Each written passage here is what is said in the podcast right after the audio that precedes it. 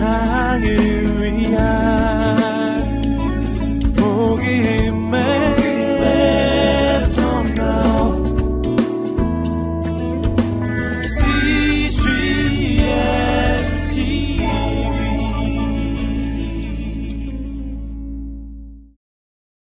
예수님의 삶을 어, 기록한 성경은 예, 마태복음, 마가복음, 누가복음, 예, 요한복음입니다.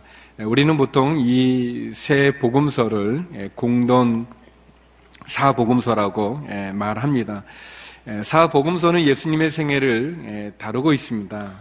그런데 어떤 사건이나 어떤 장면에 대해서는 이 사복음서가 같이 다루는 부분도 있고 또 어떤 경우에는 마태복음에만 또 마가복음에만 나오는 그러한 사건이 있습니다. 오늘 우리가 같이 교독했던 한 여인이 예수님 발에 향유를 붓는 어, 이 사건은 누가복음에만 나오는 그러한 내용입니다. 마태복음과 또 마가복음, 요한복음에도 보면 옥합을 가지고 와서 그 옥합을 깨뜨려서 예수님 발에 부은 그러한 사건이 나오는데 마리아가 향유를 부은 사건이 나오는데 그것은 오늘 본문과는 다른 내용입니다. 그 본문들은 어, 예수님이 잡히셔 서 십자가에 죽기 6일 전에 일어났던 사건이고요. 오늘 본문은 예수님 사역 중간에 일어났던 이야기입니다. 여자도 다루고 또 여기는 향유 옥합을 깨뜨리고 그러는 장면은 아닙니다. 누가복음에만 나오는 그런 독특한 본문인데 저는 이 본문을 통해서 우리가 무엇을 알고 있고 또 무엇을 생각하고 무엇을 보고 그리고 예수님은 우리에게 무엇을 말씀하는지를 예, 여러분과 함께 나누고자 합니다. 먼저 첫 번째로 예, 무엇을 알고 있는가? 예, 우리는 무엇을 알고 있는가 함께 나누기 원합니다. 36절에서 39절까지의 말씀입니다. 같이 한번 읽어보겠습니다. 시작. 한 바리새파 사람이 예수를 저녁 식사에 초대했습니다. 그래서 예수께서는 그 바리새파 사람의 집으로 들어가 식탁에 기대어 앉으셨습니다. 그 마을에 죄인인 한 여자가 있었는데 예수께서 그 바리세파 사람의 집에 계시다는 것을 알고는 향유가 든 옥합을 가지고 와 예수의 뒤로 그 발 곁에 서서 울며 눈물로 그분의 발을 적셨습니다. 그리고 자신의 머리카락으로 발을 닦고 그 발에 자신의 입을 맞추며 향유를 부었습니다. 예수를 초대한 바리세파 사람이 이 광경을 보고 속으로 말했습니다. 만약 이 사람이 예언자라면 자기를 만지는 저 여자가 누구며 어떤 여자인지 알았을 텐데 저 여자는 죄인이 아닌가. 예, 본문 내용은 이런 거죠. 한 바리새인이 있었는데 어, 이 바리새인이 예수님을 저녁 식사에 초청을 합니다. 예, 보통 바리새인들은 예수님에 대해서 별로 좋은 감정이 아니고 또 예수님을 비난하고 또는 예수님을 어, 이렇게 책을 잡으려고만 하는 그런 입장에서 이 바리새인은 드물게 예수님을 자신의 저녁 식사에 초대를 했습니다. 어, 또 예수님도 바리새인들이 자기를 좋아하지 않고 또 비난하고자 하고 또 흠을 잡으려고 한다는 것을 알면서도 불구하고 예수님 그 초청에 응하셔서 함께 저녁 식사를 나누게 되었습니다. 어, 그 식탁을 나눌 때 보통 비스듬히 기대어서 식사하는 유대 풍습이 있는데 그렇게 식탁에 기대어서 어, 이렇게 식사를 하고자 하는데 초대받지 않은 초청받지 않은 한 여인이 옥합을 가지고 와서 예수님 발 곁에 서서 눈물로 그 발을 적시고 어, 머리카락으로 그 예수님 발을 닦고 그 발에 입을 맞추고 그리고 어, 옥합에 담겨진 향유를 예, 그 발에 붓는 예, 그런 일이 예, 일어나게 됩니다. 근데 이 여인은 죄인입니다. 그 동네에 잘 알려진 죄인입니다. 그래서 어떤 성경은 어, 이 여인이 청녀라고도 말하기도 하지만 어떤 것은 나와 있지 않지만 정확히 아니지만 그러나 모든 사람들이 이 여인이 죄인인 것은 아는 그런 여인이 초대받지 않은 그 여인이 그런 일을 한 거죠. 어, 예수님을 초대했던 바리새인 그의 이름은 시몬인데 어, 시몬은 속으로 생각합니다. 아, 예수님이 예언자라면 저 여인이 죄인인 것을 알 텐데 예, 그러면 그 여인이 자기에게 하는 행동을 못하게 하셔야 되는데 왜 예수님 가만히 계시는가 하고 속으로 불쾌하게 생각하는 예, 그 내용이죠. 근데 이 본문 우리가 읽은 네 절의 말씀에서 보면 이 알고 있다, 안다라는 그런 말이 나옵니다. 이 여인은 예수님이 바리새인 집에 초청받아 식사하고 있다는 사실을 알고 알고는 이제 와서 그런 일을 한 거고 또 이 바리새인 시몬도 어, 저 여자가 누구인지 예수님 아실 텐데라는 알다라는 그런 동사가 두 번 나오고 있습니다. 이 원어적인 이 헬라어로 이 기노스코라고 하는 이 안다라는 의미는 왜냐 우리가 지식적으로 아는 그 이상의 의미가 좀 있습니다. 그러니까 예를 들면 우리는 이제 우리나라 대통령이 그 박근혜 대통령인 것을 우리가 다 알지 않습니까? 예, 아는 거죠. 다 압니다. 아, 근데 여러분은 혹시 그런 생각을 못 해보셨을 텐데 제가 성이 박씨잖아요. 박종길인데 제가 그 대통령하고 특별한 관계일 것 같지 않습니까? 그런 사실은 아니에요. 아닌데 그런데 이제 예를 들어서 우리가 다 이제 백성들이 대통령이 박신 것을 아는데 그러나 이제 친척 관계일 수 있지 않습니까? 또는 더 어떤 사건이나 일로 가까운 관계, 그 사람도 대통령을 안다고 말하고 우리도 안다고 말하는데 일반 백성이 대통령을 아는 것은 지식적인 것으로 아는 거죠. 관계가 있거나 경험이 있거나 어, 특별한 관계가 아니고 일반적인 지식에 아는 것이고 그러나 친척이고 또는 정부 관리여서 교제하고 일을 하고 경험하는 관계가 있는 그 아는 그 아는 것은 좀 더 깊은 관계인 거죠. 성경에서 오늘 본문에 쓰여져 있는 안다라는 단어는 일반적인 지식의 알을 말하는 게 아니라 경험하고 이해하고 그래서 깨닫고 체험하는 그런 아는 그런 용어로 쓰여집니다. 이게 두 사람이 다 예수님을 알고 있죠. 그런데 무엇을 알고 있는가? 무엇을 알고 있는가? 여기 보면은 바리새인 시몬은 예수님이 예언자인 것을 알고 여인이 죄인인 것을 알았습니다. 근데 그 아는 그 지식은 그 죄인을 차별하고 그 죄인을 정죄하고 그 죄인을 판단해서 그래서 어떻게 예수님이 저 예언자라면 저 여인이 죄인인 것을 알 텐데 라는 입장이고 이 예수님 발에 향유를 부은 여인의 아는 것은 그 예수님에게 나가면 내 죄가 사함 받을 수 있고 그분이 내 많은 죄를 사해 주신 그 은혜의 사랑의 감사함을 가지고 그분에게 자기의 귀한 향유를 부으는 그런 아는 거죠. 사랑하는 성도 여러분, 우리는 무엇을 알고 있고 나의 지식은 어떤 지식으로 활용이 되고 있습니까? 바리새인 시몬과 같이 종교적인 편견이나 형식이나 또는 그 교만함 속에서 다른 사람을 판단하고 정죄하고 그리고 구별 짓는 그러한 지식인지 아니면은 예수 그리스도를 통해서 죄인임을 깨달아 그 죄를 용서하고 구원하실 분이 바로 예수님임을 알아서 그분 앞에 나와 눈물로 참여하고 그분의 은혜를 구하는 그러한 지식인지. 예, 저희가 믿는 예수님에 대한 지식 어떻게 보면 우리의 믿음이 자라지 않는 것은 지식이 없어서가 아니라 그 지식을 가지고 우리가 어떻게 알고 있는가 어떻게 이해하고 있는가, 어떻게 사용하고 있는가를 우리들에게 보여준다고 말할 수 있습니다. 바리새인 시몬은 자신의 가진 지식에 정확하지만 분명하지만 그러나 그 지식으로 정죄하고 화를 내고 그리고 더 깊은 수렁에 빠져갈 뿐이었습니다. 그러나 향유를 부은 여인은 자신이 죄인인 것을 아는 그 지식을 통해서 주님께 나와 자기의 죄를 구원하여 주시는 주님의 사랑에 눈물을 흘리고 자신의 마음을 나누고 있는 모습을 보여주고 있습니다. 우리가 무엇을 알고 있는 걸까요? 두 번째, 우리가 이 본문에서 그래서 우리가 알고 있는 그것을 통해서 우리는 과연 무엇을 생각하고 있는가? 우리는 무엇을 생각하고 있는가? 주님이 말씀하십니다. 우리 40절에서 43절의 말씀 같이 한번 읽어보겠습니다. 함께 읽을까요? 시작. 예수께서 그에게 말씀하셨습니다. 시몬아, 내게 할 말이 있다. 그가 대답했습니다. 선생님, 말씀하십시오. 어떤 채권자에게 빚을 진 두 사람이 있었다. 한 사람은 500 데나리온을 또 한 사람은 50 데나리온을 빚졌다.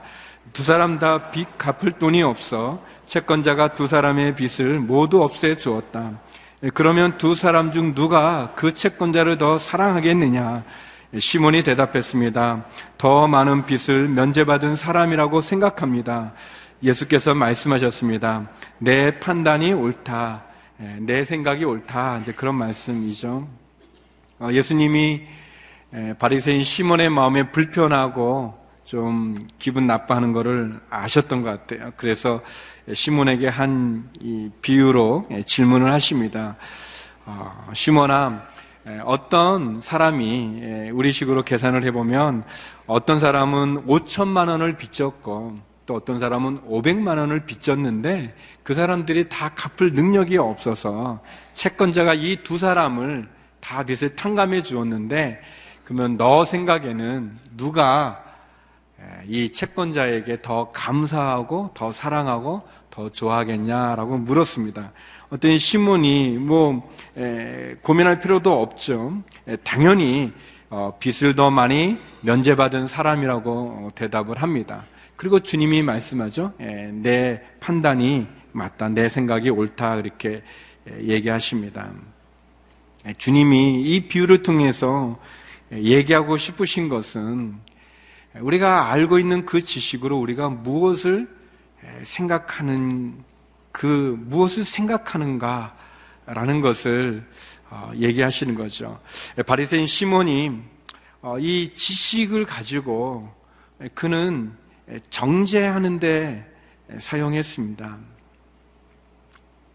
어떻게 보면 어, 저 여자는 내가 초대하지도 않았는데 저 여자는 죄인인데 같이 하기에는 너무나 더럽고 어, 같이 하기에는 너무나 큰 죄인인데 아니 예수님은 예언자면서 어떻게 저 여자를 몰라볼 수 있는 거지 그런 판단과 평가를 하고 있습니다. 바리새인 시몬은 자신의 지식과 자신의 판단과 자신의 이성이 얼마나 옳고 얼마나 확신한가 그 부분을 보고 있죠. 어, 그런데 어, 예수님은 어, 이 이야기를 통해서, 이 비유를 통해서 더 많이 탕감받으면, 더 많이 면제받으면, 더 많이 용서받으면, 더 사랑하고, 더 감사하게 되는 이야기를 하고 있습니다. 바리새인 시몬은 자기가 가지고 있는 지식과 판단을 통해서 사람들을 평가하고 사람들을 정죄하고 사람들을 구별 짓는데 그 지식이 사용되었습니다. 그러나 어, 예수님이 왜 이 세상에 오신 것입니까? 죄인을 구원하러 오신 거 아니겠습니까? 예, 그렇다면 바리새인 시몬이 보지 못했던 생각하지 못했던 저 여인은 더 큰 죄인이기 때문에 더 나쁘고 아주 엄청난 죄인이기 때문에 예수님이 누구보다도 더 필요한 분이라는 것을 그는 보지 못했습니다. 종종 우리들의 지식이나 우리들의 생각이나 또 그 지식으로 갖는 우리들의 경험이 사람들을 살리고 사람들을 도와주고 사람들에게 예수님을 가까이 하기보다 분별하고 판단하고 심판하고 정죄하고 나중에는 소외시키는데 사용되어지는 우리의 많은 지식들, 우리의 많은 경험들을 보게 됩니다.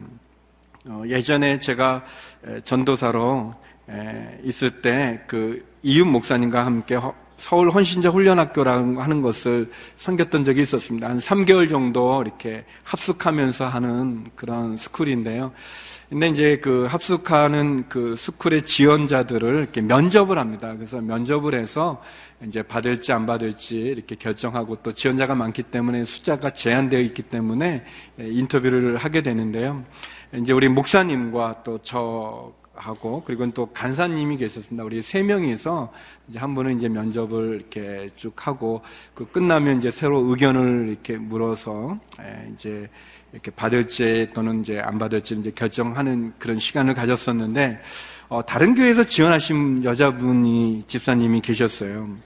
근데 그 집사님은 이제 앉을 들어와서 앉을 때부터 딱 보니까 알겠더라고요. 이렇게 첫 인상과 그 느낌이 아니다. 그런 이제 근데 이제 역시 이제 말을 하고 뭐 몇개 물어보는데 역시 그 마음의 확신 느낌 그대로 아, 아닌 거예요. 저분이 들어오면 뭐 막 무리를 많이 일으킬 것 같고 좀 아닌 것 같습니다. 그래서 제 마음에 이제 어, 저분은 아니구나, 이제 그렇게 생각을 했었어요. 그리고 이제 그분이 이제 일어나서 가시고, 우리 간사님도 역시 저와 같은 생각이었어요. 그래서 이제, 에, 목사님께 말씀을 드렸습니다. 저 자매님은 안 되겠습니다. 목사님 뭐 이러이러한 것 때문에 이제 그랬어요. 이유 목사님이 고민을 많이 하시더니 그런 말씀을 하셨어요.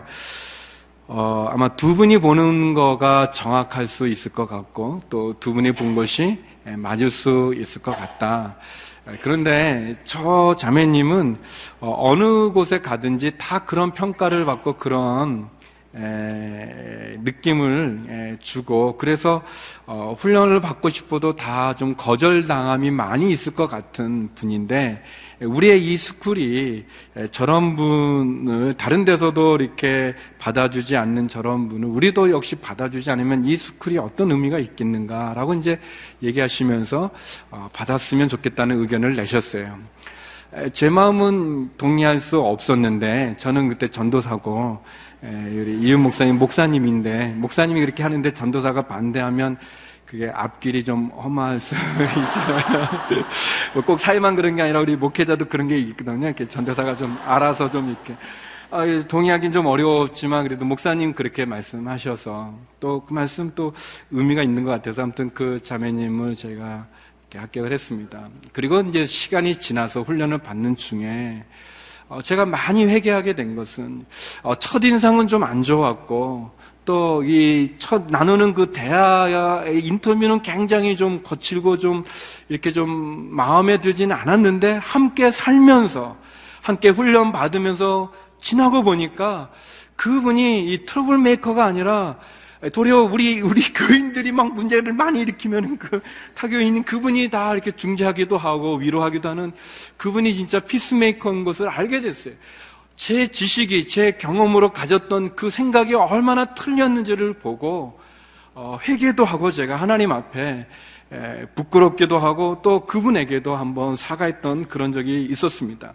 우리가 갖는 외모, 첫인상으로 갖는 그 한계의 모습인데 종종 우리가 갖는 지식이나 경험으로 갖게 되어지는 그것이 과연 무엇을 생각하고 무엇을 보고 있는가? 어떻게 보면 어, 내가 느끼는 그 느낌으로 우리가 사람들을 판단하거나 구별하거나 심판하거나 아니면 제한하거나 아니면 소외를 시키거나 아니면 아픔과 상처를 주고 있는 것은 아닌지 모르겠습니다. 예수님께서 이 이별을 통해서 우리들에게 질문합니다. 너희는 무엇을 보고 있느냐? 세 번째, 우리들에게 무엇을 보고 있느냐를 이야기하십니다. 우리 44절에서 47절 말씀을 한번 보겠습니다. 주님이 비유를 통해서 설명하시는 것이죠. 44절에서 47절입니다. 시작. 그러고 나서 예수께서는 그 여인을 돌아보고 시몬에게 말씀하셨습니다. 이 여인이 보이느냐?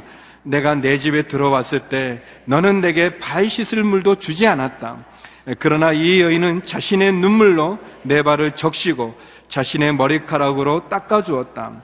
너는 내게 입 맞추지 않았지만 이 여인은 내가 들어왔을 때부터 계속 내 발에 입 맞추고 있다. 너는 내 머리에 기름을 부어주지 않았지만 이 여인은 내 발에 향유를 부어 주었다. 그러므로 내가 내게 말한다. 이 여인은 많은 죄를 용서받았다. 그것은 이 여인이 나를 많이 사랑했기 때문이다. 그러나 적게 용서받은 사람은 적게 사랑한다. 이제 예수님이 바리새인 시몬을 향해서 말씀하십니다. 시몬아 이 여인이 보이느냐? 그러면서 시몬에게 얘기하죠. 시몬아 너는 내가 왔을 때 손님을 초청하면 기본적으로 하는 그, 어, 이 예의가 있습니다. 기본적인 모습인데, 손님이 들어오면 발 씻을 물을 내주고, 그리고 환영하는 의미의 입을 맞추고, 그리고 그 머리에 기름을 붓는 향유를 부어주는 그런 일을 합니다. 근데 예수님 말합니다. 시몬아, 너는 나를 초청했지만 내가 집에 왔을 때 너는 내게 발 씻을 물도 주지 않았다. 너는 내게 입을 맞추지도 않았다. 너는 내 머리에 기름도 붓지 않았다. 그러나 이 여인은 나를 보고 눈물로 내 발을 적셨고 자신의 머리카락으로 닦았고 내 발에 입을 맞추고 그 발에 향유를 부어 나를 극진히 환대하고 있지 않느냐. 너는 정작 나를 초청하기는 했지만 나에게 냉담하고 인색하게 나를 맞았지만 그러나 이 여인은 나를 환대하지 않느냐. 너는 무엇을 보고 있느냐라는 거죠. 바리새인 시몬은 이 여인의 죄를 보고 과실을 받습니다. 그러나 예수님은 이 여인의 아픔과 필요를 보았고 바리새인 시몬은 이 여인이 얼마나 타락했는가, 얼마나 죄를 졌는가를 보았지만 예수님은 그래서 이 여인에게는 얼마나 구원이 필요한지 용서가 커야 되는지를 보았고 시몬은 이 여인의 죄에 초점을 맞췄지만 예수님은 죄를 범한 한 여인의 구원에 초점을 맞춘 것을 보게 됩니다. 주님께서는 시몬아, 너가 이 여자를 보느냐? 너가 먼저 너 자신을 보기를 원한다라고 말씀해 주신 그러한 내용이죠. 예수님께서 누가복음 6장에서 이미 이런 말씀을 하셨습니다. 누가복음 6장 42절의 말씀입니다. 우리 같이 한번 읽어보겠습니다. 시작. 내 눈에 있는 들보는 보지 못하면서 어떻게 형제에게 형제여 내 눈에 있는 티를 빼자고 하겠느냐. 위선자여 먼저 내 눈에서 들보를 빼내라. 그런 후에야 내가 정확히 보고 형제의 눈 속에 있는 티를 빼낼 수 있을 것이다. 바리새인 시몬은 자신의 영적인 그 교만을 자랑하고 죄인인 여인을 멸시했지만 예수님께 향유를 부는 여인을 어, 평가하고 판단하고 그리고 그런 여인을 따뜻하게 대하는 예수님에 대해서 분노하는 마음을 갖지만 그러나 정작 바리새인 시몬은 예수님을 집에 초대해 놓고도 그 죄인을 구원하러 오신 예수님은 보지 못하고 있고 그리고 그 예수님이 왜 오셨는지조차 깨닫지 못하고 있는 모습을 보여주고 있습니다. 그런 생각을 가봤습니다. 여러분, 시몬은 왜 예수님을 초청했을까? 그가 예수님을 초청하고 어, 초청해서 초대해서 어, 그렇지만 굉장히 냉담하고 인색하게 그 예수님을 어, 대하고 있는 모습을 보면 그렇게 냉담하고 인색하게 예수님을 대할 바야 그는 왜 예수님을 초청했을까? 왜 초대했을까? 혹 그가 어, 내가 그 이런 이 높은 사람을 우리 집에 초대할 수 있는 사람이라는 거 아니면 또 예수님이 혹시 나중에 진짜 구세주이면 어떤 것을 바라보는 그런 마음으로 그가 초청했을까? 어, 그는 예수님 어, 자기와 식탁에 있는 것조차도 기분 나빠하는 그런 모습을 보여주는 냉담함과 인색함이 있는데 왜 굳이 예수님을 초청까지 한 것일까? 이럴 바에야 초청하지 말지. 이런 질문을 이런 마음이 우리의 마음에 있지 않습니까? 그러면 사랑하는 성도 여러분, 제가 다시 질문하겠습니다. 여러분은 왜 예수님을 믿으십니까? 여러분은 예수님을 왜 영접하셨습니까? 이 바리새인 시몬이 예수님을 초대해 놓고서 그리고 그 지식을 가지고 이렇게 예수님의 냉담하고 인색하게 하고 죄인인 여인을 판단하고 정죄하고 그리고 그 여인을 따뜻하게 대하는 예수님을 기분 나빠한다면 예수님을 믿는 우리들은 예수님을 영접해 놓고는 우리는 예수님을 이렇게 냉담하게 대하고 있는 건 아닌지 모르겠습니다. 예수님을 구주로 영접하고 나서는 예수님은 좀 내 밖에 계시라고, 내 중심에 좀 멀리 계시라고 얘기하는 것은 아닌지 모르겠습니다. 예수님이 우리에게 조금 더 가까이 오고 싶어 할 때 우리가 거절하고 있는 것은 아닌지 모르겠습니다. 예수님을 영접하고 예수님을 믿기는 하면서도 그 예수님과 함께 동행하기는 거절하고 있는 것은 아닌지 모르겠습니다. 바리새인 시몬이 자기의 눈에 들보는 보지 못하고 남의 눈에 티를 빼겠다고 하는 것처럼 어쩌면 우리들의 모습이 우리들의 지식이 다른 사람들을 정죄하고 다른 사람을 판단하고 다른 사람들을 심판하는 그런 교만함 가운데 있고 우리의 지식이 도리어 예수님 앞에 무릎 꿇을 수밖에 없는 많은 죄를 용서받은 그 은혜를 깨닫지 못하고 내 지식이 내 믿음이 내 신앙의 연륜이 도리어 사람들을 평가하고 사람들을 정죄하는 부분에만 보고 있는 것은 아닌지 모르겠습니다. 우리는 무엇을 보고 있는 걸까요? 예수님께서 마지막으로 그래서 우리들에게 말씀하고 있습니다. 주님은 우리에게 무엇을 말씀하고 있을까요? 우리 48절에서 50절의 말씀을 함께 읽었으면 좋겠습니다. 48절에서 50절의 말씀입니다. 시작. 그리고 나서 예수께서 여인에게 말씀하셨습니다. 내 죄들이 용서받았다. 식탁에 함께 앉아있던 사람들이 수근거리기 시작했습니다. 이 사람이 도대체 누군데 죄까지도 용서한다는 것일까? 예수께서 여인에게 말씀하셨습니다. 내 믿음이 너를 구원했다. 평안히 가거라. 어, 누가복음에는 이 바리새인 시몬이 예수님의 이 이야기를 듣고 그가 회개를 했는지, 그가 자기의 잘못을 예수님께 고백했는지, 아니면 더 화를 내고 더 기분 나빠했는지, 어떻게 했는지는 나와 있지 않습니다. 그러나 예수님께서 그 여인을 향하여서 내 죄들이 용서받았다라고 말할 때 그 식탁에 있던 다른 사람들이 또 수군거리는 것을 기록을 하고 있습니다. 다른 사람들은 어, 그 여인을 향해서 사죄 선언하는 예수님에 대해서 수근거리고 있었습니다. 그러나 예수님 그 수근거림에 관계없이 그 여인을 향해서 또 말씀하시죠. 내 믿음이 너를 구원했다. 평안히 가거라. 사랑하는 성도 여러분, 예수님께서 우리에게 해주기 원하시는 말씀은 우리의 죄에 대한 사죄 선언을 해주기를 원하시고 우리에게 평안이 있기를 원하시고 우리가 구원받음에 대해서 얘기하고 있습니다. 어떻게 보면은 예수님께서 우리에게 주기 원하시는 말씀, 우리의 지식으로 우리가 생각하고 우리가 보는 그 모습을 통해서 우리에게 말씀해주고 싶은 것은 죄인에 대한 정죄가 아니라 어, 바리새인 시몬의 그 냉정하고 그리고 사람을 무시하는 그런 초대가 아니라 향유를 붓는 그 여인의 모습에서 속죄함의 그 여인의 마음과 눈물과 고통과 그 상처와 그 마음을 받아주시는 그 예수님.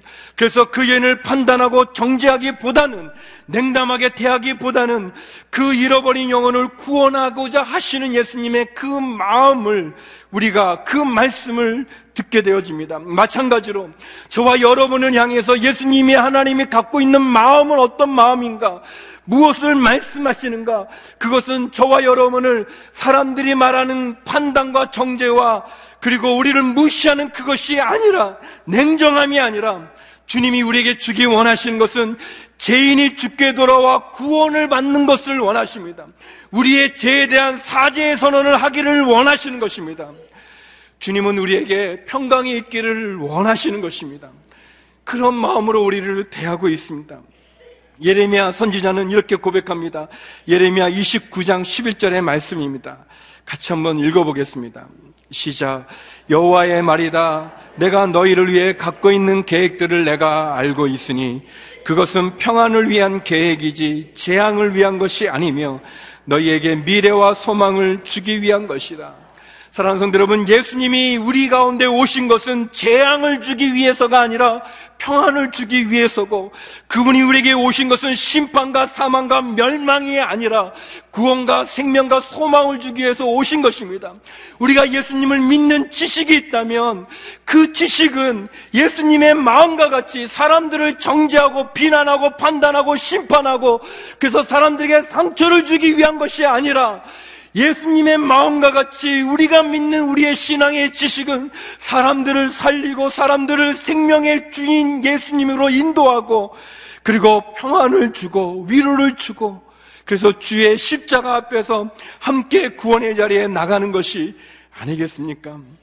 우리는 무엇을 알고 있습니까? 우리의 지식이 한 걸음 더 주님께 가까이 나가야 합니까? 아니면 우리의 지식이 나와 관계하는 사람들을 괴롭히고 힘들게 하고 어렵게 만들고 있지는 않습니까? 정지하지는 않습니까? 우리는 우리의 지식으로 무엇을 생각합니까?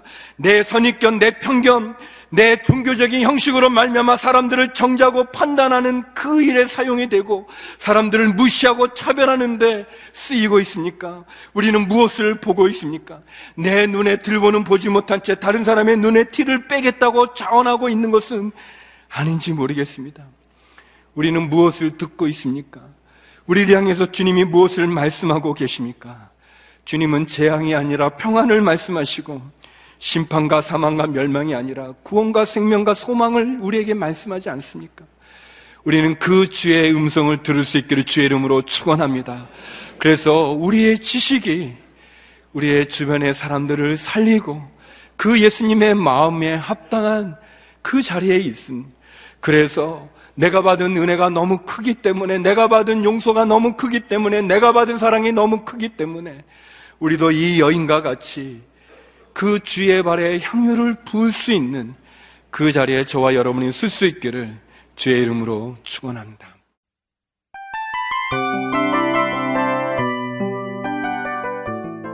이 프로그램은 청취자 여러분의 소중한 후원으로 제작됩니다.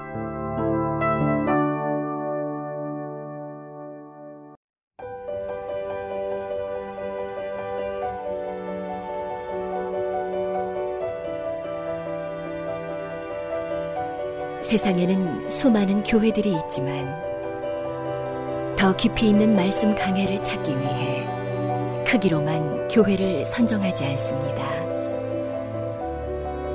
보다 좋은 영적 콘텐츠를 더 많이 나누기 위해 방송비를 받지 않습니다.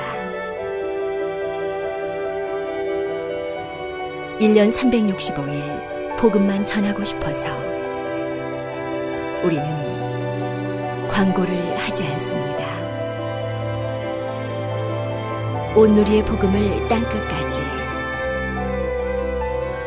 CGN TV와 함께 땅끝 성교사가 되주세요